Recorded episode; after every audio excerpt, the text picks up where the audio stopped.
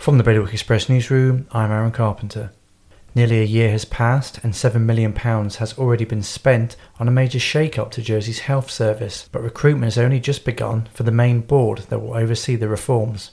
A world leading Renoir exhibition is being organised that will develop Guernsey's international brand, build new connections through cultural diplomacy, and engage with the community about the island's unique chapter in art history.